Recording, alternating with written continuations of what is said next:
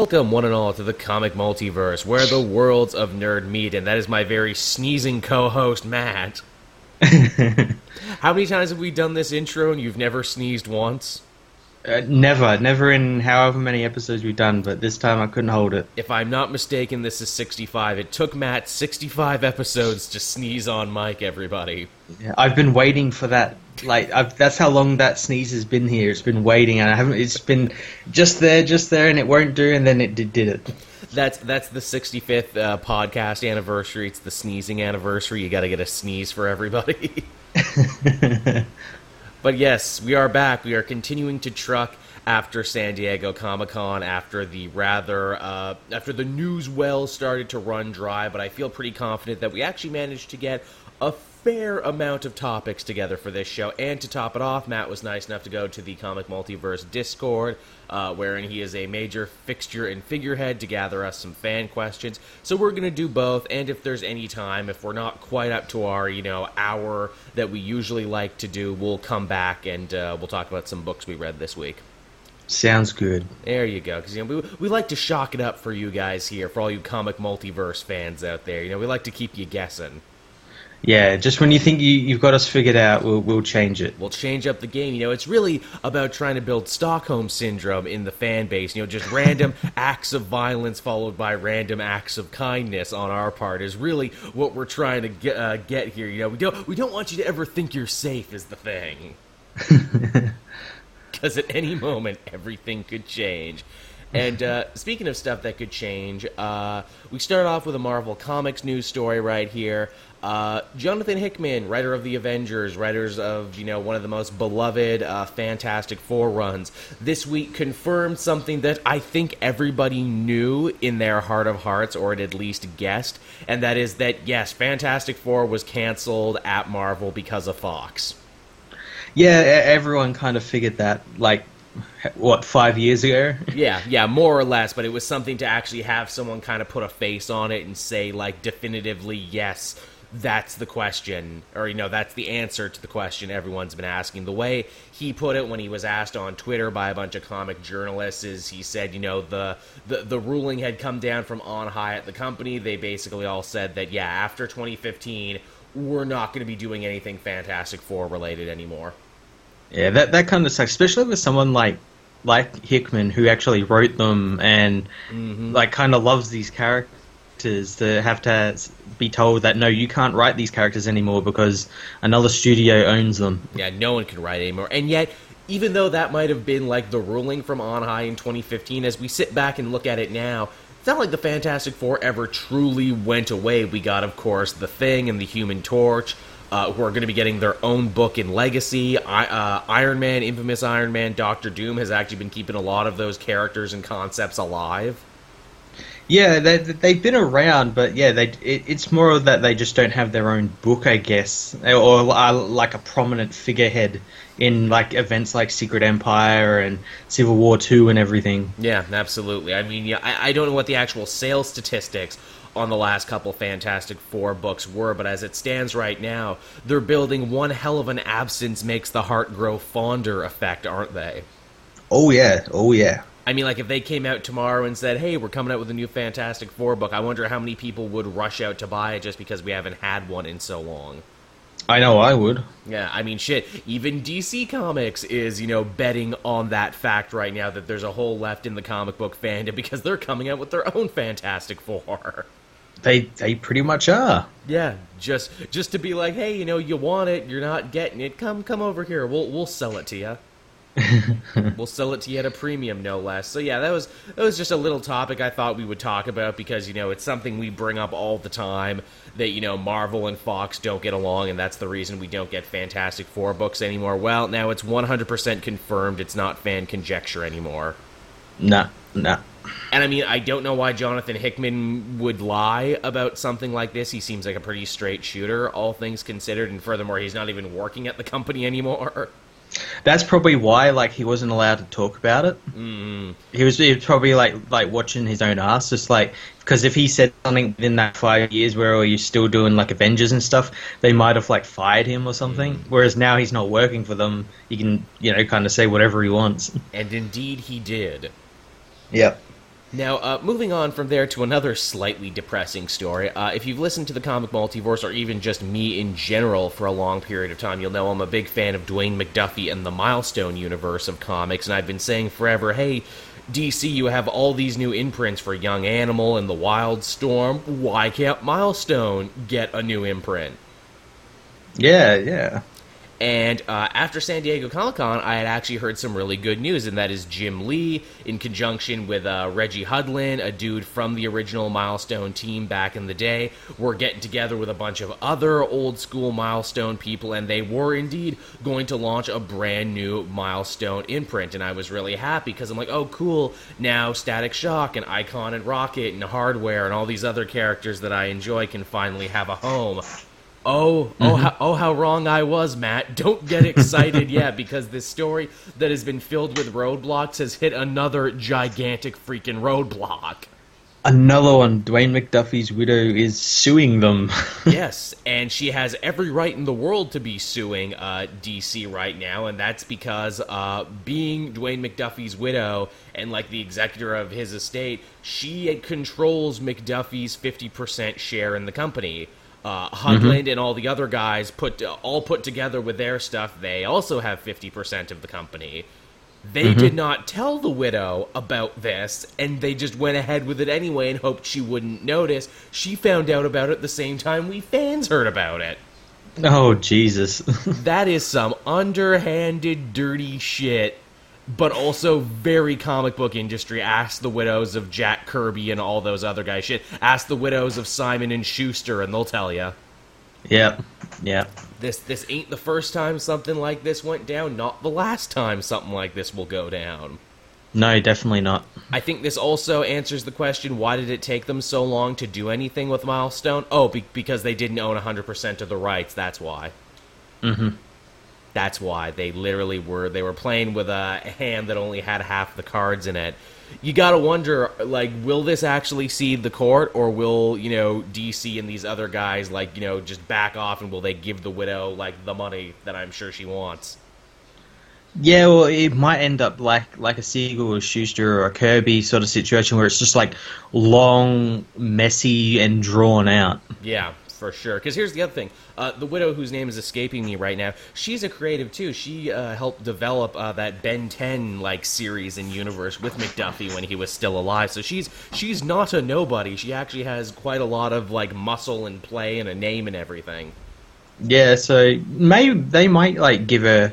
Uh, some money or something, or, or maybe they'll just like have a have a go and try and buy the rights from her or something. I imagine it's a creative control thing where it's like, look, you know, would you do it the way Dwayne McDuffie did it? If not, then no, you don't get uh, you don't get any of my percentage. Yeah, yeah.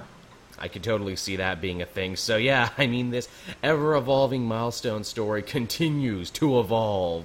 And mm-hmm. if you want to hear more about it, be sure to come back at a later date when we'll be talking about this story as you know as as it happens.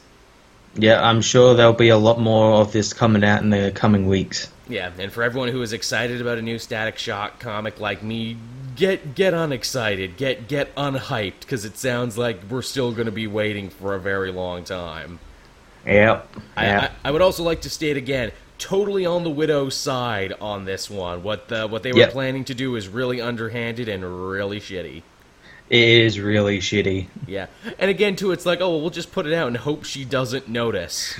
yeah, hope she doesn't notice this thing that her husband, you know, created years ago is back somehow. Yeah, sh- sh- surely she's blind and won't put two and two together on this one.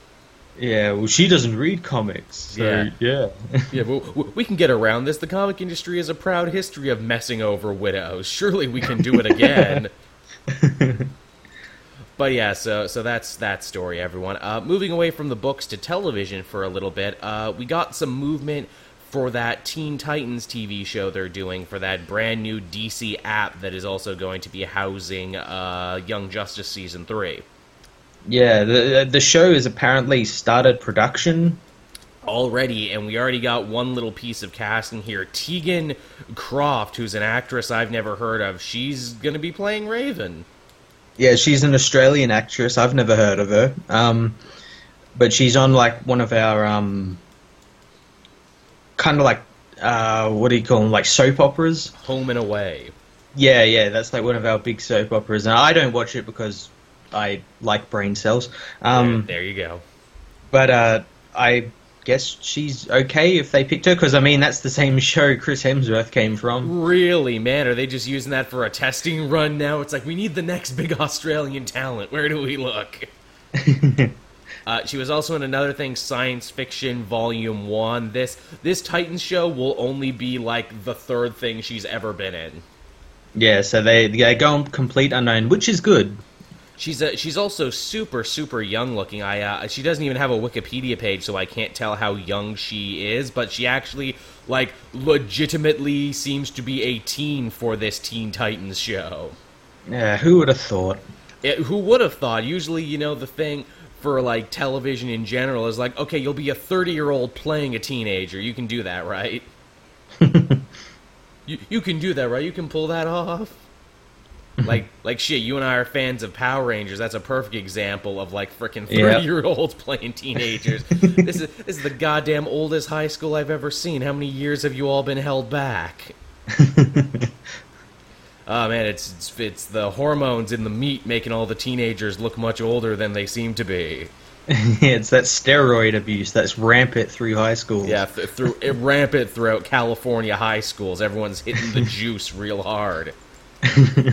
They're on the gas, which also explains all the mood swings. but yeah, so that's uh, that's your Titans news, everyone. That show that show seems to be happening after all the stops and starts, and you know, moving to networks and moving to apps and everything. That one actually seems like it's gonna be a real thing. Yeah, it seems to be going somewhere. Yeah, it's going to be a real thing. And speaking of superhero shows, uh, we move on over to the CW. They announced uh, this week, they gave some information about the big crossover event for 2017 that'll bring together all the CW DC shows. And they've apparently moved around some of the time slots. Instead of being one each night for a week, it's going to be a big two night event with two shows airing on the same night. Yeah, the, the details they, they came out, a lot of people are sort of theorizing that it's probably going to be based around Barry and Iris's wedding. Oh, I like. Because cause I think the director or the showrunner said something that it's going to be more of a. It's not going to be like a big alien invasion or anything. It's going to be something a bit more personal and like in a romantic way. Right. And that's that's the only thing I could see it being uh, based about since last season was all about that sort of stuff. Yeah, absolutely uh, yeah, I mean that's that's going to be cool. It's funny that they moved it from one, uh, you know, one each night of the week to uh, two, um, to just a two night event because apparently they had like really great ratings and it was a really great draw for their network. It's interesting for them to move it the way they did. Maybe maybe it's just easier for them to do it like that. Probably. Also, is that to accommodate any new shows? Will Black Lightning be out by then? Did they not want to confuse people with Black Lightning to have like, hey, here's a bunch of shows that are connected to this big storyline. Yeah, but this one isn't. Uh, this one, this will be in November. So yeah, possibly Black Lightning starts this coming this year, right? I think so. I mean, they got the trailers and everything. I thought it was starting soon. It looked like it was basically done. Yeah, so maybe maybe maybe it is starting soon and they don't want to confuse people with that. Yeah, yeah, might make sense. I think the way it breaks down is we get Supergirl Arrow the one night and then we get Flash Legends the next. Yep. There you go. So, so saving the two show, or I was gonna say, so you know, saving. I was gonna say saving the best for last, but then I'm like, but Supergirl was really great. Supergirl was really great, actually. So actually, that's not true at all. And I mean, uh, Legends got better. Like, it's easy for us to make fun of Legends, but remember the last two episodes of Legends last season were actually pretty solid? Yeah, they, they were pretty good. They were pretty good. This season, I know that, like, the Comic Con trailer looked really cool and everything with what they're doing, and some of the stuff that they've they've released is pretty cool. Then some of the other stuff is like, eh, it's like they're bringing ISIS in and everything as a combat because of Trump and stuff. By ISIS, you mean the character ISIS, not ISIS, the terrorist organization. Yeah, well, they're kind of one and the same, aren't they? I was gonna say, well, well, fuck me, that's gonna be really hard to explain on that show. I mean, goddamn, Archer, their spy agency was called ISIS, and they stopped referring to it as that just because they didn't want the headache of having to explain it. also, I'm thinking of the same ISIS, right? I'm thinking the ISIS who is like the love interest of Black Bolt. Exactly the same one. The one they did on Smallville, and the one who apparently had her own TV show and everything. Really, and she's gonna be uh, she's gonna be a new crew member of uh, the Waverider. I think so. All right, fair enough. All right, I again, it's it's it's kind of disappointing. It's like okay, so we're gonna have Isis. Will we get any reference to Black Bolt ever, or is that just like too much? Uh, probably probably too much. I know this. I know this new season apparently is going to focus on like sorcery. I think. Interesting. So they're, they're they're looking to bring back Constantine. I hope so. I mean, there's a guy where it's like, why is he not a regular? Exactly. What what- what else is that actor doing? Can you not tie him down for this show? like, you might actually make it more watchable. Maybe, yeah. Yeah. Uh, sp- speaking of more casting, there as we move on, uh, last week, which basically like the day after we uh, we launched the show, uh, we got our first big reveal poster image for Domino in Deadpool two. We did. Yeah, I mean, does she look like the Domino from the comics? Not really. Does she look good though? Yeah, she looks really good. She she looks good, but yeah, she she doesn't look like Domino at all. No, it it seems like a funny choice. I know you were talking about this on Twitter, Matt, where it's like, so Deadpool is 100% comic accurate, Colossus is 100% comic accurate, and yet we're getting all kind of what's the word? We're getting all creative and like thinking outside the box with uh, with Domino. Yeah, and I had people tell me that Negasonic isn't like what she is in the comics, but to be fair, she's not really a character who has a big of a rich backstory like Domino does. No, most people don't didn't even know who Negasonic Teenage Warhead was until Deadpool, and now they've come full circle, and now Negasonic in the comics look like how she does in the movies. Yeah, but but yeah, as I was saying, like a big big like thing of Domino is like her her bone white skin. That's like a byproduct of her mutation, and Yeah. why she's called Domino. in the first place, yeah, because she looks like a domino with again the bone white skin and the black thing over her eye. It's but what what they're going with is actually like sort of interesting. Where it's like, well, what if she just has vitiligo? And I'm like, okay, yeah. I mean, you don't see many people with vitiligo in movies. And because Deadpool's a comedy, I wouldn't be surprised if they made a joke about it or something where it's like, hey, isn't that the thing Uncle Ruckus has or that thing Michael Jackson said he had? Like, that could be a potential. It also like questions like, well, it, only kind of says like, well, if she only had that, like, why like why is she like uh, persecuted as a mutant? Because like normal people have that. I mean, she still looks like a million bucks. I mean, I don't know. Maybe it's another Yeah. one of those things too. Like we don't know what the budget of Deadpool two is. Maybe it was a cost and time saving effort where they're like, look, we already know what it's like to put Jennifer Lawrence through that shit to make her Mystique. Do we really want to do this to another actress?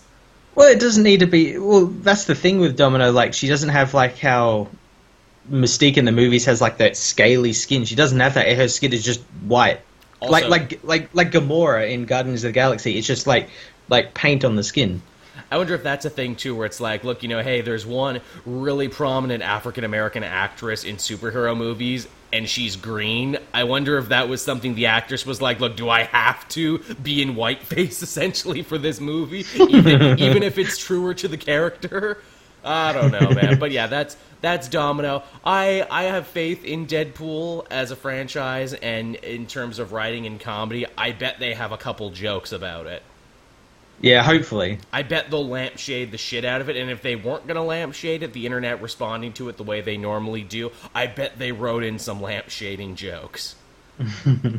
uh, continuing on the casting train here, Ian McShane, everyone's favorite Wild West guy and occasional fantasy Game of Thrones guy, amongst many other things, has been cast as David Harbour, uh, Hellboy's father in the upcoming Hellboy movie. I, I read that when you wrote that. That's actually wrong. David Harbour is the guy who's playing Hellboy. Oh shit! Oh, so he's David Harbour's dad, not his name. Yeah, I see. I thought that sounded wrong. Like, man, it's been forever since I've seen Hellboy, but I get the feeling that's not his name. yeah, no, he, he's playing Professor Bloom. Bloom. That's right. Broom, Har- Broom, Professor Broom. Broom. Yes, Harbour is the dude from Stranger Things who's going to be playing Hellboy. Yeah. see, see, Matt, this is why you're on the show, Matt. This is why you're a good sidekick. I would have just kept talking bullshit and hoped no one caught it, but you caught it. I was gonna let you, but I think nah, better not. Because then I'll be coming at you later and be like, hey, hey, hey, hey homie, for real? For real? You, you, you, you, you gonna play me like that, homie? Really? Homie, don't play like that. I mean, uh, I can only imagine that. Uh, do you think you'll have more or less screen time than the previous uh, Professor Broom, who was also a well-known actor? Yeah, he was played by John Hurt in the original ones. Yes, he was Um, quite good. I don't know. Uh, I know Ian McShane's a really good actor. Yes. Um, so he he could have a fair bit, and he's he's slightly younger than what John Hurt was when he was playing it. So he could have a bit more. He could even have like action scenes. That's true. Apparently, Yeah. Mignola spoke up this week and he says that he hopes this new Hellboy movie will be the kickoff to a whole new Hellboy cinematic universe. To Oh which I, damn it! To which I come back and say, everyone wants their superhero movie to be a cinematic universe. Well, not not even like not even like superheroes. It's like stuff like the the Universal monsters, and uh, I, I'm sure you know Sony want like a, a meme universe or some shit with their emojis. Transformers wants to be a Yeah. cinematic universe now. Yeah, Which apparently John Cena's going to be in that spin off Bumblebee movie. and I'm like, alright, alright. and also, they got like a really fun writer for that one, and I'm like, okay, maybe I should see Bumblebee. yeah. I think they also got like a really good director for that as well. they did, like, the talent is way above what it should be for a Bumblebee spin off movie. Yeah, maybe they've realized, okay, this is a character everyone likes, and we'll make a really good film with him without Michael Bay. yeah, really. Or maybe they're just like, hey, this shit's stupid anyway, let's elevate it. Let's see how high we can elevate this shit. And, and as far as like Hellboy Hellboy's a cinematic universe, there's a lot of like related Hellboy characters like Abe and like Lobster Johnson and Screw On mm-hmm. Headman and all these other guys. Realistically, you could build like the BRPD or whatever into something kind of interesting. I, I would like that. It would mean we get more like Lovecraftian movies uh, with all their creatures and stuff, as well as like more like horror centric superhero films. Which is something neither company is really doing right now. Yep. I mean, like Marvel's touched on it here and there, like they're just starting their magical universe. hmm It would be interesting. I mean, I, I mean, obviously, we're probably gonna have to see this new Hellboy movie just because it's a comic book movie and that's the sort of business we're in. But it just kind of seems like, you know, are you doing this for the right reasons? Are you doing it because you want to, or are you just doing it because you wanted a piece of the pie? Yeah, and I wonder as well, like whether they they if they plan on doing that, whether they'd get like Guillermo del Toro back to do something in it. I, th- I think they want to distance themselves as far as they can from Del Toro. You reckon? I think so. I mean, plus two. I mean, Del Toro was only threatening for how long to do a third one that never ended up materializing. I think they want a f- fresh, clean slate. That's true. Maybe, maybe because like this new one's going to be rated R. Maybe he didn't want to do it in an R-rated film. Eh, yeah, I mean, we'll never know. I mean, I I really enjoy the Golden Army. I didn't like the first one. I like the Golden Army, but I also understand that it has very little to do with Hellboy as a comic character, and it's mostly has more to do with like stuff Del Toro likes. Yeah, yeah, that seems to be like that's like that's like his new movie. When the trailer for that came out, everyone's like, "Oh, is this like a Hellboy prequel?" have you have you seen the Have you seen the trailer to it? No, what's his new movie? Uh, it's called The Shape of Water, and it's about this deaf woman who works at like this big facility that's not the BPRD or whatever it is. Totally not that, and she The, the falls in- RIPD. yeah, she falls in love with like this aquatic creature that lives. That's like basically like the creature from Black Lagoon mixed Who's, with who's Abe. not Abe Sapien? Yeah, uh, the thing is, he looks exactly like Abe, and he eats eggs. Does he? Re- oh wow, I'm looking at it right now. Yeah, that looks like it could be the BRPD for sure. That looks like Hellboy. Yeah, you're not like. Yeah, it's a it's a big tank that the dude's in, just like Abe. Yeah. Yeah, I'm like, it, did Guillermo del Toro rip himself off? There's a there's a kindly Professor Man in this Yep, who, yep. who's not Doctor Broom, but he really might as well be. Oh, uh, M- Michael Shannon's in it. Yeah, Doug Jones, the guy who played Abe Sapien in movies, is the creature. Does he? Re- okay, yep, yep. It's official. He he ripped himself off. Yep. I mean, it looks cool though. I'll check this out. Yeah, it, it looks really good. It looks really good. Yeah, look, look, looks like my cup of tea. Looks like a fun time. Yeah. Sign me up for that one. But yeah, I mean, there's there's your Hellboy news, everyone. The they're actually moving along at a fairly good pace on that one, I would say. They are, especially when you consider not long before San Diego Comic Con, we actually found out there was going to be a new Hellboy. Yeah, absolutely. And I mean, hey, speaking of superheroes who are outside the norm and outside of the big two. Apparently, Valiant Comics is in the process of courting one Dave Batista to star as Eternal Warrior in their Eternal Warrior movie. Okay, I, I'm not really familiar with Valiant, but okay, I guess. Yeah, I mean, neither am I. From what I know about Eternal Warrior, it's just stuff I've seen on covers, and he's like a big, burly dude with a big, burly axe. He looks like, like unworthy Thor. A little bit, actually, which is funny because X-O Manowar right now looks like unworthy Thor. There's a lot of that going on, but yeah, I mean, if you just want a big dude who will hit shit, who you know, who looks like a brick shit house and is like actually a pretty decent actor for a guy like that, I think you could do a lot worse than Dave Batista. Yeah, and and he's a, getting to be a pretty good actor. He is. My question is, would he want to get involved with another comic book franchise so soon after Guardians? Well, not even after Guardians, it's still going. Well, I, I every time I've seen him in interviews, I've seen he's kind of like a fan of comic books, so he's probably like, "Yeah, sure, sign me the fuck up." He's also a fan of lunchboxes. Did you know that? Yeah, he has a yeah. huge lunchbox collection. Yeah, he, he collects lunchboxes for some reason. That's that's actually kind of cool. It's like you know everyone, uh, what is it? Collects like normal stuff. You know, collects something a little abnormal. Yeah, yeah. I like that. that. That's his thing. I imagine he wouldn't have much competition in the lunchbox collecting game like you would collecting comics or classic cars or something. Just some old lady who's trying to like finish off her little collection or something. And I mean, plus he's Dave Batista, and he's huge and giant. So even if he did run into competition for lunchbox collecting, I'm sure he could deal with it. He could just Batista bomb him. oh, I did it! now it's mine. This F Troop lunchbox is finally mine. I love F Troop.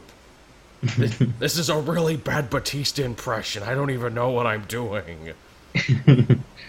uh, moving on from there to some more comic book news. Uh, Bryan Hitch, uh, apparently, we reported this earlier before, like a couple months back, but we didn't know the exact time.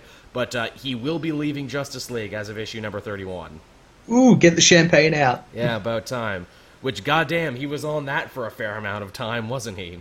Oh, and thank Christ he is leaving. My new review of the the recent issue, like, went over so well with people. I've gotten like almost a thousand views on it. That's good. Because I just I just drill into him. He's so terrible in this book. We were we were all so excited for him at first, and then that excitement just disappeared, didn't it?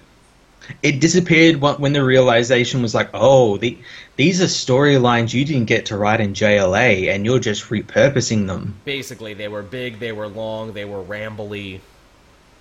Yep. They were all like very time travel heavy, very MacGuffin heavy. They all didn't seem to go anywhere. Nah. It was it was a little sucky, wasn't it? But I mean, he's he's gone now. Here's hoping we can get a brand new. He he he's gone, but there was he he was like talking on Twitter to someone who was really liking his work, and he was like vaguely threatening to do something with the JSA. Oh, great! He wanted to he wanted to do what he did for the Ultimates with the JSA. Oh no! I, I, am like, no, they don't go together at all. I, I, I hope that's not what it is. Where it's like, yeah, I'm leaving Justice League. I'm done because we're finally going to launch that Justice Society of America book, and they need me to go write that. Oh, no, no. Please. And that'll be about time travel as well. Oh, God for damn. fuck's sake. God damn. the, the, the man has a real boner for it in his work in the last little bit, doesn't he? I have no idea why. I remember we were really into that like JLA book of his when it started when it's like, oh, let's actually meet Rao the Kryptonian god and let's like, you know, tell a story about religious fanaticism and what that can do to people and you know how superheroes would react to that and how Superman would react to that. It was really good when it first started. Then it started like with the art mistakes, and Mhm. uh, then it started getting delayed, and then it got pushed all the way. The issues were still coming out at the start of DC Rebirth, They and this was a sure were. DCU book. It sure was, yeah. It was just perfect example of how even a good book can go off the rail super hard. Yeah. Most definitely. Uh, I guess from there we got some uh, mild movie news here. Uh, is Suicide Squad 2 dead? The director they had has moved on over to Disney to be making a Jungle Ride movie. he he looked at Suicide Squad and said, "Nah, man, you know, Jungle Cruise that that needs me. I really feel I can put my creative stamp on the Jungle Cruise ride movie, whatever that might be. That's more viable. That's more viable. I, I I feel you know my artistic vision will be respected more as I make a movie about the Jungle Cruise ride." Which Yeah. Also, like like just uh, Suicide Squad two. Would it really matter since they're doing Flashpoint? That's Yeah. like my go-to thing now. Like with any movies coming out before Flashpoint, I say, well, it's not going to matter. Yeah, they're they're already planning to use Flashpoint as a big like you know mulligan, get out of jail free card, get out of mistake free card. Yeah.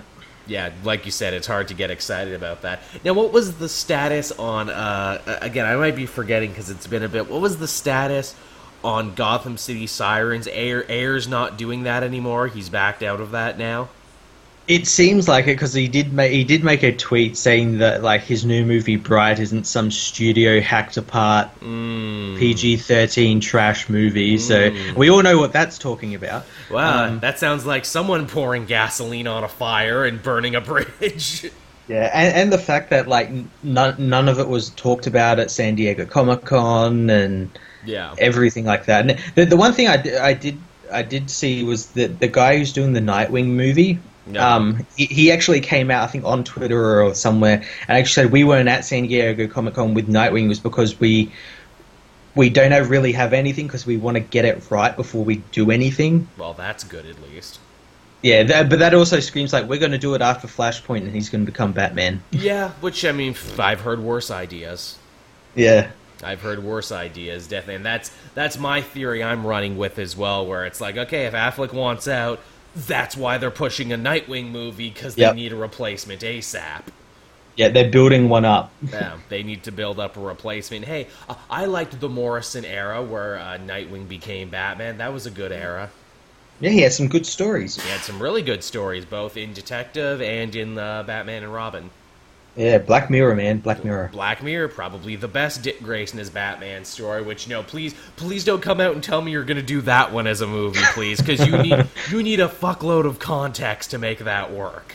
You just can't do Black Mirror. Please, please don't let some studio bigwig hear me say that. It's like, oh yeah, well, Black Mirror was the best Dick Grayson as Batman story. Oh, you don't say. Well, I've already heard that with Flashpoint, so Yeah, oh, Flashpoint was the best Flash story, which I don't think it actually was, but it's the one everybody knows. And is it a Flash story really? Because it's not technically. It, it is about Flash, but it's more like a DC Universe story. It really was. Well, it was a big event, and didn't we hear this week too that apparently Gal Gadot, Wonder Woman, is set to appear in Flashpoint when that Exactly. Exactly. So I don't know why people are saying, "Oh, it's not going to be the Flashpoint everyone knows." I'm like, they just cast Wonder Woman in it. It's going to be the Flashpoint everyone knows. Why would you do? Which man, you got to feel bad for Ezra Miller. So wait, you're telling me my big first solo movie Yeah. as this new character won't really be focusing on me. It will be focusing more on fixing the mistakes you made with the other movies. Yeah, yeah, and yeah, it'll be focusing more on Wonder Woman because she sold heaps of money. Yeah, which man, feel bad for Ezra Miller. P- poor guy. Yeah. Poor dude. So uh, yeah, I mean that does it for uh, what is it? The news this week. We got at least thirty minutes out of that. That wasn't too bad. You uh, you got some fan questions there, Matt? You wanted to read? I do. Let me just uh, bring you, bring them up. Uh, Thank you everyone on the Discord for responding to Matt on that one. Yeah, we, we we got quite a few questions. Uh, first one here from Silva. Uh, why do you think DC or Marvel don't have any main titles that focus on sword and sorcery? Mmm, man, that's a good question. And really, I don't know. I really don't know. I don't know, but also to be fair, DC does have Hellblazer, They do. and we we've kind of been get going into the magic now recently, uh, like only in the last couple of weeks with Detective Comics, and Yeah. I think the upcoming Trinity is going to be about the Justice League Dark. Uh, Marvel has uh, it a Spirits of Vengeance coming out, even though that's just a mini. It looks it looks like they're trying to rectify that. As far as the sword part of Sword and Sorcery, there was Weird World for a bit, and there was Dark uh, Dark Knights for a bit, and then nothing. Yeah, there's been there's been little bits like the the most recent Jean Grey was a little bit of sword and sorcery sort of stuff, Hmm. From and what I understand. It's only like it's been peppered about, but yeah, they don't actually have like a main title that's No. about that. No, they they really don't. I wonder. Uh, well, I mean, I think the reason we don't have a Justice League Dark right now is because they were going to make a Dark Universe movie, then that didn't happen, and they're like, well, fuck it. Yeah, and I think they're starting to bring them back anyway because we're going to get Zatanna, Constantine, Deadman all in, like interacting with the main heroes and everything. In Trinity, yeah. I mean, if uh, maybe if Trinity works out, they can spin that off into something. But yeah, I mean, uh, a lot of the magical sides of the universe have been very neglected recently, but it looks like that's about to change. Mm-hmm. and we can only uh, we can only hope for that. Uh, what else did you have there, Matt? Uh, okay, let's take a look. Got got quite a few questions. Um, hmm. I just saw one. Where did I see that? Um, uh, trying to pick a good one. Um, I'll wait. there are a lot of these are they're like really long questions. Um, That's a, all right, let, so let there be a note so- to everyone writing questions. if you keep them short, they're more likely to be read. Yeah, yeah, these ones are like really long. Um, Tevya Smolka says, "Do you think, with the return of Young Justice and the return of Teen Titans, that Cartoon Cartoon Network on Cartoon Network, do you think that DC animation is finally going to get better in quality? Well, Young Justice is going to the app, so I mean, Is don't- it is it going to be airing on Cartoon Network anyway? Uh, they've only said the app. I don't know if they also said it's coming to the network, but they were very much pushing the app. Because isn't it coming to like Netflix as well? Uh, yeah, I think it's also coming to Netflix because Netflix was very instrumental in bringing it back. Yeah, so I guess it could, but yeah, maybe. And the return of Teen Titans, I'm guessing he's talking about the live action show. That that's all, as well going on to that that that app. That app, and I don't know how the what is how a live action thing would help animation on Cartoon Network, but I mean, Yeah, and and we've got Justice League Action as well on at the moment. yeah, for however much longer it's here, because that also got axed. Oh, really? Yeah, yeah. Remember we talked about this a while back. It got canceled because it they didn't mention on their new updated roster. But even though it got canceled, it still had like 26 episodes left to air. Yeah, I was gonna say because the episodes are still airing. I kind of thought are. it was like, oh, it's still it's still going. It's not been axed or anything. They're still going through the first season. Oh, I didn't know that. I Yeah. completely forgot about that. Yeah, it, it got canceled, but it still has about a season's worth of episodes to air. So it's almost like they got two seasons. Oh, that sucks because that was a really good show. It was. It was funny. It had a lot of good references. It was short, sweet, and to the point. Mm-hmm. Yep. Did you see the one just recently they did with Gilbert Gottfried reprising his role as Mr. Mxyzptlk? I did. That was amazing. That was that, really that, funny. that's a fucking pull as well for him to be coming back as Mr. Mixel. That is a hell of a pull, and you know the only reason they're doing that is because Dini and so on works on the show. Yep. In fact, you know it's a Dini show because they goddamn had a cameo from frickin' Roxy Rocket, a character only Paul Dini cares about. Roxy Rocket's one of those characters where Dini's like, no, no, no, no. If she just has a couple more appearances, I bet she'll be another Harley Quinn. I bet she will be. How uh, how good, Uh, uh, how good too is Patton Oswalt as uh, as Space Cabbie? Oh, he's amazing. Space Cabbie, a character like no one really remembers. He's only just shown up in the comics recently, and and he's he's on animation. Yeah, big big fan of the obscure pulls for that one. As far as the future of uh, Cartoon Network goes, to answer Tevia's question in more detail, I think the future of Cartoon Network entails many more Teen Titans Go reruns. Yeah, we, yeah, we saw that picture I posted. That was Twitter. amazing. Someone crunched the numbers and say they've rerun uh, Teen Titans Go like something like 300 times in a month, which is like a record-breaking thing. That's that's just so lazy. It's it, it's almost disgusting, isn't it? But then I'm reminded, it's like, well, doesn't Nickelodeon do the exact same thing with SpongeBob because they do more in Nielsen ratings, just rerunning the same shows over and over again than they do taking a chance on anything new. Yep, yep. See, I was looking through it too, and I'm like, come on, Steven Universe, where's my Steven Universe? Okay, gone for the summer, not coming back for the summer, but not but, but not canceled yet. All right, all right, all right. and then Cartoon Network will be weird with Steven Universe too, where it's like, hey everyone, here's like a new episode every night for a week, then nothing, then like two more episodes spurted out, then a couple leaks, then nothing for six months. Well, you see, in those times where Steven Universe is airing, they could be airing 20 episodes of Teen Titans Go. I'm sure that's exactly what they're thinking. They're up in their corporate boardroom being like, look, people, look, all this time you're doing with other shows, we could be putting Teen Titans on. like, look, look, Jackson. I'm sorry you had your kid's wedding, but look, in that time you spent on the wedding, you could have played these many episodes. of Teen Titans Go. Look, look, I'm sorry, sir, but my wife was having a baby. Look, when your wife was having a baby, you could have been playing more episodes of Teen Titans Did you, Go. did you show that baby Teen Titans Go? You really should. They're our key demo. but yeah, I mean, it, it, you know, it, it's so funny. Uh, I, I guess I can announce this here, but yes, I will be going back to New York Comic Con this year. I got my press stuff in the mail finally.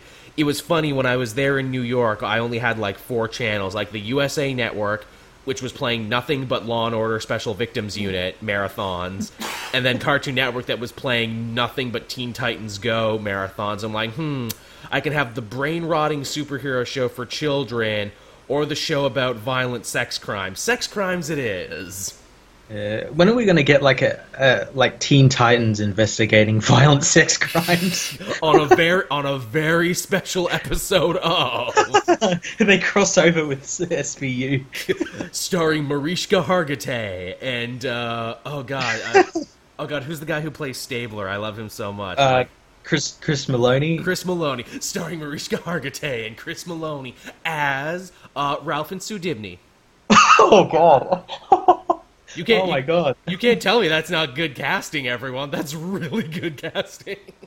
they could voice the fuck out of those characters. Oh, speaking of uh, elongated man Ralph Dibney, I guess they cast him now for Flash season three. Yeah, I, I can't remember who they cast, but it was a it was basically a young guy, and they also said that the um like good Malfoy is isn't going isn't going to be a uh, a series regular anymore. So I guess he's Oh. going to be taking the place of him. Right. We need the smart, snarky guy who's Yeah. a little bit older, but who can also be our well stand-in.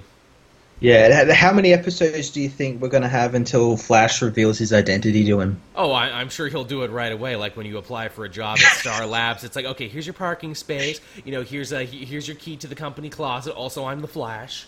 Yeah, Barry Allen is the Flash, so you know just just keep keep that a secret. No one's meant to know. Just keep that under your hat. That's uh, that's part of your orientation when you join the company. that's that's in the freaking film they show you on the first day. Wait, should I know that? Well, you do now. So be careful. And also, are you already stretchy, or will we see what happens that makes you stretchy? How are they going to do that stretchy thing on TV? I wonder. Trick of the lens is what they'll do. They'll just fill his shirt with like pipe cleaners and stuff. They'll do it like they did in that bootleg Fantastic Four movie, where it's just like like prop arms on like sticks. There you go. They'll do that. They'll do prop arms on sticks. oh, I'm so stretchy. I'm so elongated. Look at me. but but yeah, Tevye, I, I hope that long ramble uh, answered your question. Who else had a question? Uh, Troy asks, "What was the worst comic released in the '90s?" Hmm, that's rough. I mean, probably anything by Rob Liefeld. That's the popular answer, but I'm sure there was stuff worse than him. Oh yeah, there, there was probably heaps of stuff that was worse than him, um, but I can't think of any because mainly he's the the go-to. I mean, he's definitely the guy which they hang everything that was wrong with mm-hmm. that era on him, where it's like, you know, ridiculous musculature, you know, the overly macho meathead aesthetic and everything, you know, art taking precedent over writing, which is funny because, I mean, he wasn't much of a artist or a writer for that matter, but everyone knew him more for that. Yeah, it's even funnier now, especially with DC doing like the Dark Days thing. It's like this is for the artists, not the writers. I know, and I mean, like, there's shit like I'm sure people forgot about, like you know, like Battle Tide from Marvel UK, a now completely defunct company. Mm-hmm. Mm-hmm. I mean, you know, people love Cable now, but Cable was definitely in a lot of crap. Yeah, he was shocking in the nineties. Indeed, he was. I mean, the I mean, here's another thing. Like back in the '90s, the Avengers had probably one of their worst eras ever of being completely unsellable with a real like loser lineup. Yeah, what what was the lineup in the nineties again? I think it was like Cap and Hercules and like a bunch of other losers. It's just funny now because if like Cap and Hercules was on an Avengers team, I'd be so hyped. I know. Uh, I think Thunderstrike was an Avenger at this time. Like Black Jesus. Knight and Crystal. So yeah, there was there was a lot of losers back in the '90s. I mean, heck, it's hard to believe there was a time not that long ago that Avengers books couldn't sell to save their lives. Every, everyone was reading X Men. X Men was where it was at. Yeah, and how all how the tables have turned. I know, right, man? What a, what a difference a couple decades and a few really good movies can make. Yeah. Yes. What uh, what else did they have to ask? Um, let's see. Amazing Zero asks, "What are your hopes for the next Mass Effect game?" Mm, are they even doing a Mass Effect now, or are they trying to concentrate on the next thing? I, I haven't even played Andromeda yet. I was waiting for it to come down in price, or to at least. Yeah, I wouldn't even bother with it. I mean, I'm sure at some point they'll come out with a Game of the Year edition that has everything in it, and then I'll get a good bargain. Will it though? Because uh, you know everyone kind of hated it, and, and for right reasons as well. They did, but I want to experience it for myself. Why people hate it, you know? I, want to do like an autopsy on it and see what was, you know, really wrong with this, aside from the crippling bugs. yeah, it, it's it's pretty bad. Like the writing in it isn't too good either. Um, Which is a shame and, like- because Bioware has always been like, you know, writing has been one of their highest points. Well, it was one of the. It's it's because like I think none of the actual original team was working on it. Like it was a new team altogether. Absolutely, So- because that team was working on their new project that's coming out now. What what's that called again? Uh, Uh, yeah, I, I can't remember, but they, jetpack just flying, alien planeting co-op experience. yeah. And the the sad thing about that is the guy who designed that game, Mass Effect two and three, he actually just passed away last week. I know that's pretty freaking. Tra- Anthem was the game I was thinking. yeah, that's it. Yeah. But, but to answer your question, there, my, my hope for the next Mass Effect game is let's see how Anthem is. Yeah, yeah, exactly. Especially since Anthem looks very similar to what Mass Effect Andromeda is. You got like the jetpack mm. thing, and and all the combat looks kind of the same and everything. So hopefully they don't, you know, do the exact same thing they did with Andromeda. Because Andromeda, like when they first announced it, it was amazing. It looked amazing. The, this idea of going to all these different worlds and exploring and setting up camps and stuff. And Build your class however you want it. yeah, and it it didn't work very well. It's it's funny too because you know usually you got like a Mass Effect and you got a Dragon Age and a Mass Effect and a Dragon Age and they would kind of copy off each other's papers and like take what really worked and use it for something else. Mm-hmm. You can you can literally see, and I think we talked about this on the E3 show too when Anthem came out, where it's like, oh, and here's the exact moment that Mass Effect Andromeda became Anthem, and they broke off and started doing that. Yeah, the, the, this was like the earlier build of, of Mass Effect that they worked into another game. yeah, it really really looked like that. But I mean, so yeah, that's. The, that's where that stands right now. Uh, I'll probably play Andromeda at some point, but I haven't, and I didn't hear great things. But hey, Anthem looks fun. Yeah, I'd, I'd like a Mass Effect game that's just set in the universe and you're just another another, another character not associated with like Shepard or like the N7 Reapers or, or yeah. anything. Just just like just someone like like Aria T'Loak, like like a criminal or something. That would be good. Hell, do I have to play a human every time? I would love to play Yeah. a Krogan or a Turian or even a Salarian. Why must you always tie my hands and make me play as a human? Even the frickin' Dragon Age games knew humans are lame and boring. Let me play a cool fantasy thing. Yeah, that'd be even like yeah, just go the Dragon Age route and let you choose your character, whoever you want to be, an Asari, a Krogan, Mm-hmm. whatever, and just let let you play an RPG. Yeah, just RPG it up. Why? Why must I always be Blandy McHuman, man? I'm Blandy McHuman in real life. Yeah, who saves the galaxy? Every time. Look, man, I can't save the galaxy. I can barely, like, I don't know, friggin' save the last piece of pizza. From myself. I'm my own worst enemy. That's the problem. Hey man, I, I can't get up at nine o'clock. Uh, The, the, the universe is doomed. Yeah, I, exactly right, man. I work on the internet. I can't coordinate anything to save anybody. Look, but I'm gonna have to sleep until noon, or I'm gonna be really grumpy, and it won't, and it, it won't be good for anyone. Joel, you need to talk to the alien delegates. Okay, what what time is that? Nine. Fuck. What day is that? Thursday. Come on, guys. Come on. look, I, I know the universe is at stake here, but like, look, can the universe be at stake? Like, I don't know, like, like Friday at three. I'll be, I'll be I'll be fresh and good then. Okay. I'm I'm actually looking at a little of the Anthem stuff here now, and I'm like, man, that does look fun. It it does, but yeah, that's early E3 footage. Yeah, Never base a game off E3 footage. No, no, you can never trust that. The, the the E3 slump or you know the the post E3 graphics drain is a real thing. Yep. All right, now uh, who else had a question? Uh, we got kind of one more question here, and it's kind of a unique one. It's a music question, and Wade four five seven asks, "What is your favorite heavy metal album?" Ooh, that's right. I mean, probably something by Metallica. I mean, you know, Ride the Lightning, Kill 'Em All. That's those are Yeah. classic. It's hard not to say those.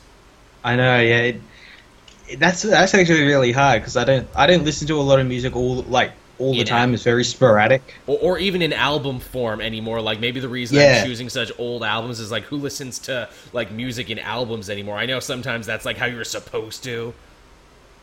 It- Yeah, yeah. I, I don't know. It, it also gets to the point too where it's like you know w- w- once we start talking about metal albums, it's like well, what constitutes metal? Like, is Appetite for Destruction a metal album, or is that a classic hard rock album? Yeah, yeah. You, you get into like all these little things. It, it's very very weird. I mean, the Blizzard of Ozz is pretty freaking great. So is Paranoid. That's pretty good. I mean, Yeah. Slayer's Raining Blood. There's another great one. Uh, Peace Sells, but who's buying from Megadeth? There's a lot of good ones. Yeah. Christopher Lee's album. Yeah. Mm. Hooah, good old Christopher Lee. Uh, I, I mean, shout at the devil from Motley Crue. I mean, those th- those were a bunch of real musical geniuses who went really far, didn't they, Motley Crue? now, now, see, Motley Crue would be considered hair metal, wouldn't it be? I think we could make an argument on that. Yeah, yeah. They they're hair metal definitely. Hair metal, and what glorious hair they had. They did those perms. uh, what is I, I always heard stories of people who like went to Motley Crue concerts and Tommy Lee would do a thing where like his drum kit would like levitate on a big platform and like fly out into the audience as if he was levitating it with the power of his rock. Uh, uh, all show. All show no tell. My rock is so powerful, but man, Doctor Feelgood's a good song. He's the one that called out to feel good. He's the one that makes it feel all right.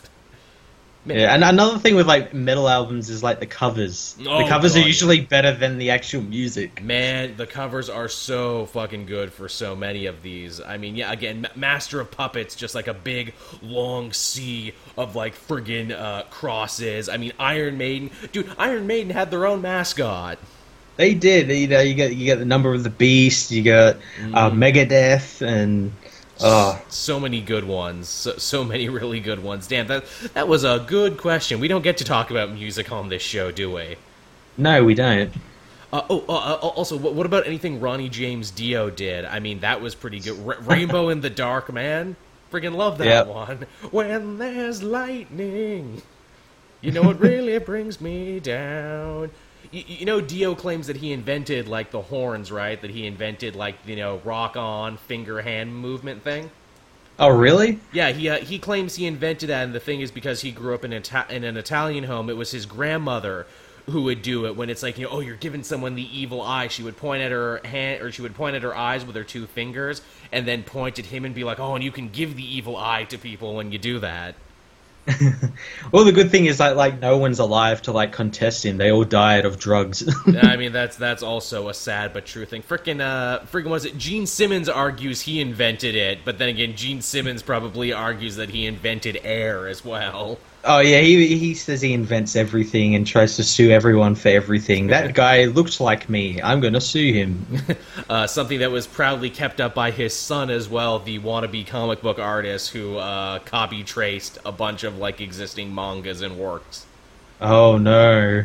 Yeah, that was a real thing that happened, which is a shame because if you ever watched that like Gene Simmons family show, his kids actually seemed really well adjusted despite having Gene Simmons for a dad.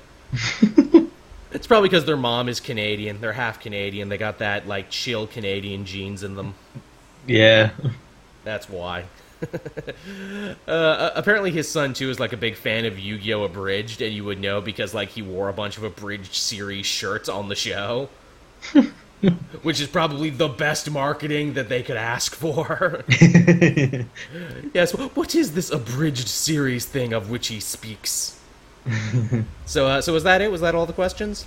That's pretty much all the questions that didn't really sort of repeat themselves a lot. All right, so thank you everyone for helping us fill out the show on that one. We're we're not at a total hour yet. We still got some time. Do we want to talk about like uh, one or two books that we enjoyed this week to get us to a full hour? Yeah, might as well. Sure. What uh, what would you like to talk about? Um, you can go first because I went first last week. Okay, D- damn it, Matt, keeping track of who goes first and who doesn't. Uh, I guess one I read recently and one I really enjoyed. I-, I would say by and large, I thought this week was actually pretty disappointing for a lot of the comics I read, but one that actually totally delivered, and I'm happy I read it, was Nightwing from this week. Mm-hmm. So, uh, Nightwing's tech buddy got murdered and this is around the same time his girlfriend broke up with him. So like Dick Grayson's not having a good time of it right now. The world is just shitting on him from all angles, and it's at that time his apartment gets broken into by the Huntress. Mm-hmm. And this is the first time these two have seen each other since friggin' uh, since friggin' Spiral, since like Agent Grayson, Yeah. since that book. And she's like, "Look, I, I I hate the mob. I'm leading a one woman revenge thing against the mob." The guy who killed your friend, I've been chasing after him too. Let's like go to Italy and fuck these guys up. sure, why not? And yeah, Dick Grayson's like, well, you know, my life kind of sucks ass right now, so totally, Helena, let's go do this. Let's go to Italy and beat up a bunch of people. But you gotta promise not to kill anyone. You gotta make this a no kill mission. And Huntress is like, eh, you're no fun. and also, too, uh, around the same time, like Dick's ex has, uh, what is it, reteamed with her old supervillain mentor, and they're like going out committing a bunch of art crimes. oh no. And I'm like, oh, great, they're performance criminals. They're like Yoko Ono. Only with paint, that ain't gonna be good. And uh, eventually, uh, what is it? Dick finds out that the hitman who killed his buddy wasn't actually a hitman at all. He was an undercover agent for Spiral.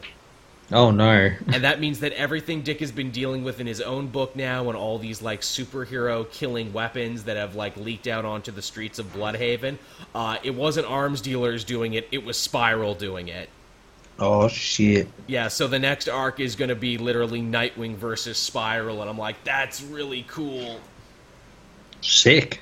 That's very sick. I uh, I can't wait for that one. That was that was a very pleasantly surprising book for this week. I I know for people who you know aren't sure to take the dive on Nightwing, I think now with this story would actually be a pretty good time to hop on if you're looking for one. It sounds like a, I might have to start reading again. It's good because again, it gets you up to speed on everything that's been happening with him while also paying off a bunch of shit that happened in Grayson. Cool. it's nice to see Tim Seeley didn't sweep that under a rug, and he's like, no, no, no, that stuff happened and was still important to his character development. But of course, Seeley would say that Seeley also wrote that book. Where he's like, yeah, of course, everything I wrote is still in canon and still important. what else would it be? Uh, what else did you have this week, Matt? Uh, well, we had the first Marvel Generations issue this week. We did. This focused on the Hulks. The Hulks of all people being the first up. Yeah, what weird choice to make them the first ones, but alright. Yeah, the second one's even weirder because it's Jean Grey. Yeah, makes me think they're either kind of because here's the thing about generations that we don't know yet. and We probably won't know until we pick up issue two. Do we have to read these all together in order? Is there like a bigger story they're telling, or is it literally just an a la carte pick whatever one you want? Yeah, the, it's really weird, especially like this one, since I, I expected them to give us a little bit of something of like what exactly caused um, Amadeus Cho to go back in time and meet uh, Bruce Banner Hulk, and we didn't really get it. We just get like a very vague, like he was in Washington and then he wasn't. He saw a bright light, which I wrongly said in my video. I'm like, oh, well, clearly he got caught in a cosmic cube blast at the end of Secret Empire, and that explains it. Only for people to come back and tell me, well, Joel, they never actually mentioned the cosmic cube once in this book. And I'm like, oh, did I just jump the gun super hard? Well, the thing is, like that, that's probably what's going to happen. Yeah, because it's That's like probably wh- what's going to happen. Why else would Amadeus Cho be in DC? Yeah, yeah, exactly. If it wasn't for some big battle that's going to be happening in the capital. Like again, if I had to put money on it, and I'm putting on it right now, I'm putting you know five bison dollars on this. I'm putting a bunch of Scrooge McDuck's lucky fucky dimes on this one. there's going to be a big battle in DC. The Cosmic Cube will get used by someone, and it will put them into whatever weird generation time travel dream state thing they need for these stories to work. Because this issue didn't really have an ending, and it didn't really have a beginning. They just kind of trailed in and trailed out. Yeah, it was kind of like for for Amadeus to actually kind of learn something. Yeah. Like, and th- what he learned was that the Hulk power isn't a gift; it's a curse. Yes, this the the whole point of this issue was to essentially set up Amadeus Cho's new character motivation moving into Legacy, and I'm like, oh, oh, is that, is that going to be the same for all these books now? Is it just going to be setting up their new motivations? Yeah, and it it might actually be, especially since like with the Jean Grey one, I'm just going to assume that it might have something to do with Jean Grey book, which is her trying to find out how to fight the Phoenix Force. Yeah, which hey, why? Who better to ask than you know your older self? Yeah, exactly. So that's probably where it's headed. Every character is going to learn something. Mm-hmm. That, that that Jean book is really good. You've been telling me, and other people have been telling me. It is. It's it's not not what I thought it was going to be. It's been actually pretty good. It's kind of like a road tripping book. That's good. I mean, X Men has left just such a nasty taste in my mouth over the last little bit after all these failed relaunches and redos and everything. But it seems like the solo hero books are the ones to read and just like avoid the team books. They're they're pretty good. X Men Blue is pretty good. I like X Men Blue. X Men Gold's eh, kind of there. I uh, I feel like I should read like the first volume of X Men Blue when it's collected and do like a comic spice on it. Probably, yeah. That should be my way for like reading X Men and for reading uh, what is it, just trades in general of books I'm not reading. You know, do it with hot sauce. Uh, Speaking of which, uh, my next one I can tell it right here is going to be on Darth Maul. I actually read all of that Darth Maul book. Uh, it was pretty good, eh? Yeah, it was it was surprisingly fun. It had a lot going on to it, and of course, it had the classic uh, Star Wars ending of Palpatine's behind it all. like I literally couldn't read that last page without literally thinking in the red letter media voice, Palpatine's behind it all. Yep, yep, yep. But yeah, I mean, Generations. It was cool because I'm a Hulk fan, but if you're not a Hulk fan, I don't think this will make you one. Yeah, and and as we said before, it's kind of like a pick and choose sort of thing. Like you don't have to read this one. Yeah, I mean, I'm probably going to try and read every one anyway, just to see if there is like a story within a story that begins to form. Yeah. It sure doesn't seem that way. No, not with this first one. No, no. But I mean, hey, there's some good ones coming down the pipeline. We got Jean Grey, we got the Wolverines, we got all the Marvels. Yeah, there's some pretty good ones. The Caps, the Caps, I mean, I would imagine are probably going to be pretty important because it's Spencer writing them, so it's like, okay, is this the real cap to Secret Empire, considering that this does take place after Secret Empire, and I'm not just talking out my ass? Yeah, yeah. That's uh, that's definitely something. Uh, what's another one I read this week? Uh, oh, uh, Batman number twenty eight, the Tom King War of Jokes and Riddles continues continues to continue. It continues to continue and continued the most in this book. it's oh, it sure continued. I mean, this is this is Max continuing after three issues of not continuing very much. Uh, so yeah, we're like three issues into this, and I I, I got asked Tom King, what, what what the fuck are you doing? What is what is your end game here? This this issue did feel like oh well we're not going to be doing tie-ins for this book. So those those tie-ins that all these people wrote, we're just going to shove in this book. I'm, I'm so glad you said that, Matt. You took the words right out of my mouth. Never has a main issue in a thing felt more like a superfluous tie-in. Yeah, and uh, you'd totally tell that that Deathstroke, uh, Death Deadshot fight was a tie-in. Was planned for a tie-in at some point. point, and they're like, "No, we're not going to do tie-ins to War of Jokes and Riddles. You know, we're just going to do them in the main book." Yeah, and and on on you know Tom King and DC's behalf, like I commend them for doing that, for not having you know fifty tie-ins for this Mm-hmm. this event. Because if this was a new Fifty Two book, it would have fifty tie-ins for every every villain on every side and Would get a special everything. one shot, yeah. Yeah, Would get a special one shot that you have to read, and it's like you'd read it and you'd be like, "Well, that didn't add much to the story, did it?" No, no. Also, can we say too, as far as Tom King and power levels go, does Tom King actually think Floyd Lawton Deadshot could fight Deathstroke to a standstill for five days? I I guess so. I guess maybe he didn't think that like oh they're both like kind of the same person. Yeah, I mean, maybe they're both superpowered. I mean, I like Floyd. Don't get me wrong; he's one of my favorite characters because he's lower tier. But I mean, like he's he's just a guy in a suit who can shoot guns Yeah. pretty good. Deathstroke's an actual like super soldier. yeah, and uh, the one thing that did get me, I didn't say it in my review because I wanted to say it for this, but I there's that it. splash that splash panel where they're like fighting and and it says like oh one day they changed to swords and like the minute you do that dead Deadshot is dead. Yeah, I mean, he's not called, you know, uh, Dead Sword. He's called Dead Shot because he put all of his points into small weapons, into guns. like, I know he uses a knife in the video game, but that's actually kind of out of character for him. also, another thing you pointed out, a big art mistake in that book, too. Deathstroke Yes. is looking out of his eye that's not there. S- someone actually came into my comment section and tried to tell me, no, uh, Joel, it takes place in the past, so it's when he still had both eyes. I'm like, no, because if he had both eyes, why is he wearing a mask that doesn't have an eye Yeah. hole in it? He would he would have that that that classic look where it was both eyes and it was the same color and everything. Yeah, he wouldn't have half the faces like that blue black. Yeah, he'd have the proto costume, which we saw in Christopher Priest's book. He did have a proto suit that had two eyes in it. yeah. And I don't know if that's a writing mistake. I, I have to imagine that was probably more an art mistake than anything. It probably said, and then you draw Deathstroke. Oh shit, sorry, I didn't know this one happened in the past. I just drew the Deathstroke everybody knows. Yeah, that, that's kind of what it feels like.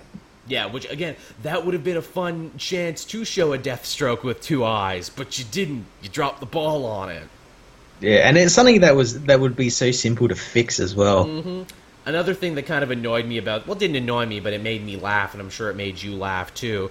So the whole framing device of War of Jokes and Riddles is Batman telling the story of the worst thing he ever did to Catwoman, and he starts the story at the beginning, which made me think, oh well, I guess Catwoman wasn't evol- involved in the story. Only to see Catwoman show up in this issue, I'm like, well, fuck if Catwoman was here for all of this, and why are you explaining it from the beginning, Batman? Well, you see, she she might have forgot because we just fucked, and yeah, and I tend to have that effect on women. Al- also, another instance too where Catwoman was clearly stealing stuff, and Batman let her go because she gave him g- gave him a little peck, and it's implied that they boned there as well. yeah, yeah, T- Tom King really loves this idea that like as soon as Batman gets laid by the supervillainess, he's just like, well, I, I nothing I can do. yeah. I, I, I gotta put my pants on. I can't chase him. Have you seen how elaborate my bat pants are? That's like that's like 15 minutes, and Alfred wasn't there to help me. I had to later call Alfred and say, "Hey, come help me put my bat pants on." they got so many belts and loops and everything else, and then I got to put the cape on. It's it's it's, it's a whole production.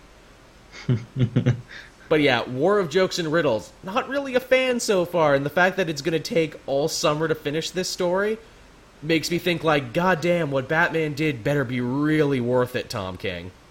It it's kind of drawing out a little bit now. It's three issues in, and it already feels like it's been five issues because it's like, well, and nothing happened here, and nothing happened here either. Yeah, and the thing is, like stuff, the, like interesting stuff seems to be happening between the pages. Like Absolutely. we, like from from the the first issue, and then it went into the second issue, which was like an interlude, Mm-hmm. and then it went into into this issue. There's like. Like say all this stuff happened that there's been a war across this park and Yeah. it's kind of like gangs of New York and everything. We never see any of that. Yeah, I'm like, why can't I see the cool gangs of New York shit you're talking about? And they're also like, oh, you know, Joker, Joker seized the East Side, and you know, uh, Riddler the West. And I'm like, how did they seize it? How uh, h- how are how are they holding it? To what end Yeah. are they doing this? Yeah, and even like Gordon's stuff where he's talking with the FBI and sorting out how to deal with it, and like that would be pretty cool. And again, all this sounds like stuff that was meant for tie-ins. It, it made me laugh too because Gordon's like, oh, you know, this is a war. We need to call in the National Guard. We need to call in the army. Didn't you do that just a year ago in story time for frickin' uh, the Riddler in Zero Year? How did that work out for you? Oh yeah, that's right. It didn't. It's nice to know you're having a major memory lapse, Gordon.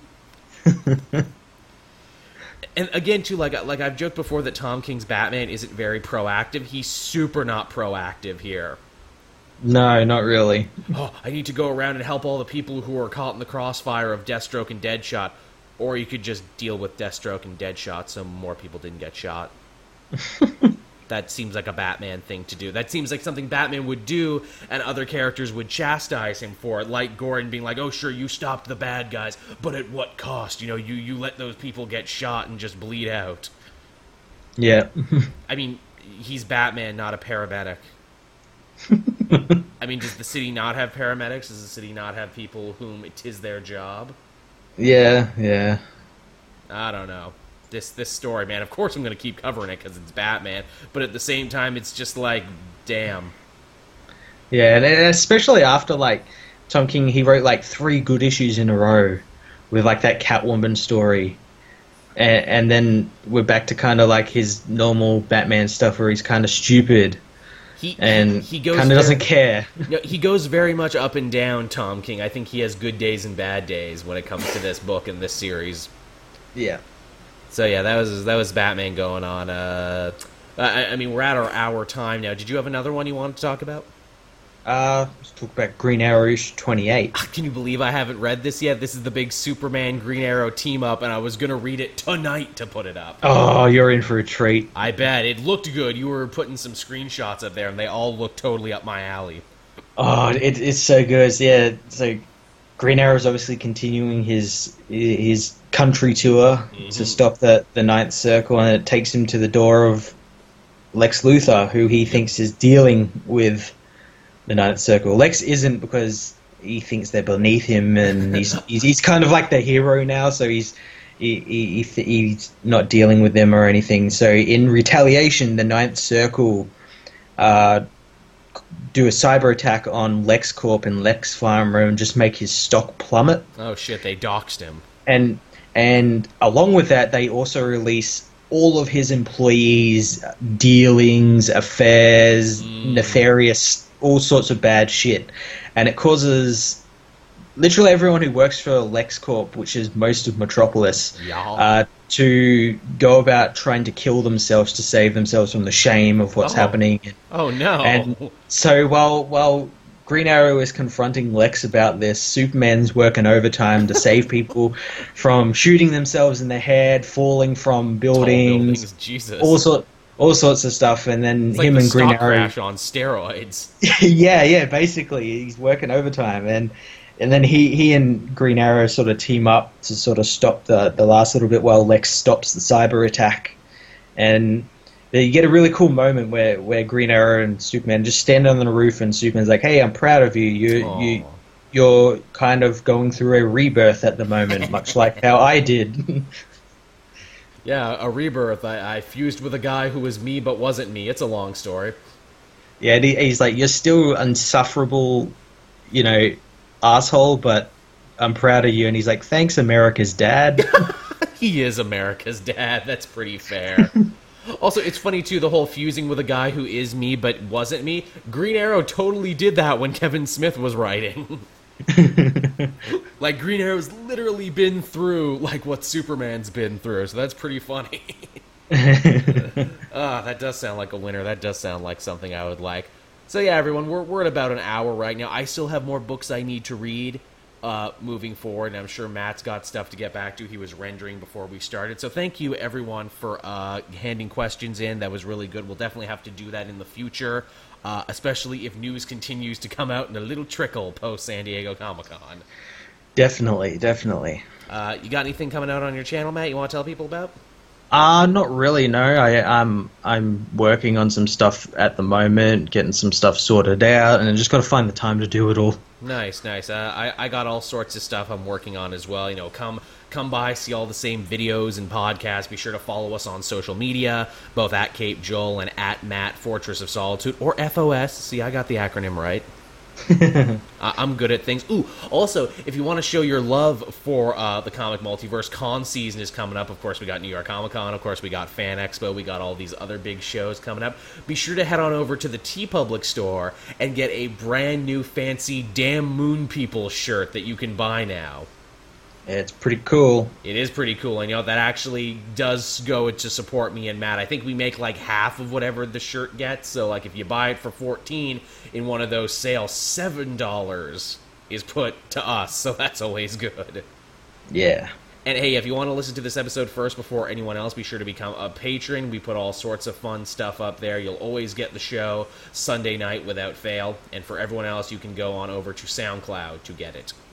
Yeah, SoundCloud's going pretty well. You, you've got all like the episodes uploaded now, don't you? Uh, we well, we do, but I actually think I forgot to put up the one from last week. It'll be up by the time you hear this. It will be up to date by the time you hear this. and uh, I'm not up to date on commentaries yet, but then again, people spooked the shit out of me because they said apparently like SoundCloud took a bunch of losses this quarter.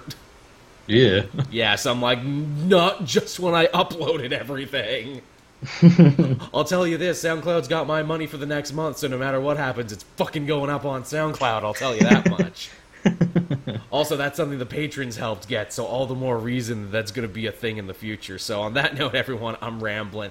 Thank you so much for listening. Be sure to join us again next week, and we'll do this all over again. Sure will. Sure will. Bye bye, everyone. See ya.